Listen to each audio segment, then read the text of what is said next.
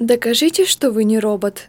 С этой простой проверкой в интернете сталкивался каждый. В этом выпуске мы поговорим о технологии, которая более 20 лет противостоит ботам и одновременно является самой раздражающей вещью в интернете для живых людей. Вы слушаете подкаст «Однажды в интернете» от Интерсвязи.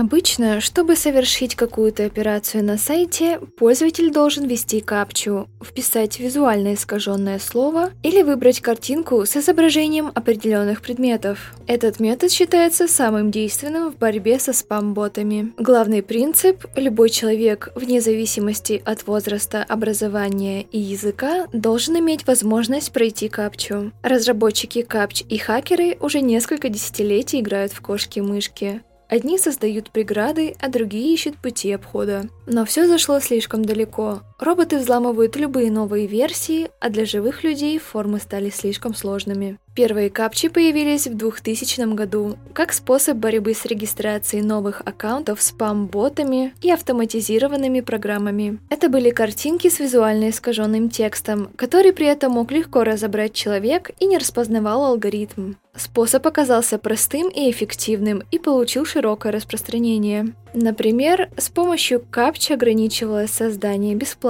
электронных адресов для рассылки спама. В ответ спамеры стали платить живым людям за ввод капчи. В 2008 году капча эволюционировала в рекапчу. Как и раньше, пользователь должен был ввести текст с картинки, чтобы доказать, что он не робот. Только вот использовался не случайный набор букв, а слова из настоящих архивных документов. Компьютерные программы того времени уже достаточно эволюционировали, чтобы распознавать печатный текст. Но в старых бумагах чернила часто расплывались и выцветали, поэтому компьютеры не могли распознавать некоторые слова. В качестве базы слов использовались архивные номера газеты New York Times. Через год сервис выкупил Google и стал использовать его для оцифровки старых книг. Теперь для проверки использовались два слова. Одно уже было распознано, а второе брали еще из необработанной книги. Результат проверки зависел от правильности ввода первого слова.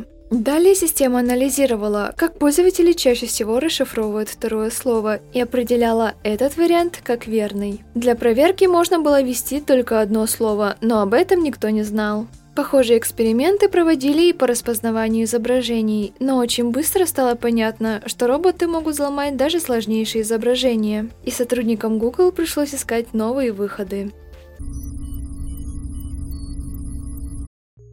В 2014 году в дело вступила система NoCaptcha ReCaptcha, которая свела к минимуму контакты с пользователем. Даже сверхсовременные спам-боты не могут полностью копировать поведение живого человека на сайте. Алгоритмы Google научились замечать эти отличия. Как только посетитель зашел на сайт, запускается скрипт, сканирующий его поведение, поэтому больше не обязательно использовать трудночитаемые куски текста. Пребывание на сайте – это и есть тест на спамера. Если у системы все же возникнет подозрение, что вы не живой человек, то вам предложат нажать на кнопку «Я не робот». Если и после этого останутся сомнения, то пользователю придется выбирать из нескольких картинок все, на которых изображены, например, велосипеды. Специалисты по кибербезопасности против усложнения капчи. Во-первых, разгадывание сложной капчи отнимает много времени у пользователя. Во-вторых, роботы и спамеры все равно обходят защиту.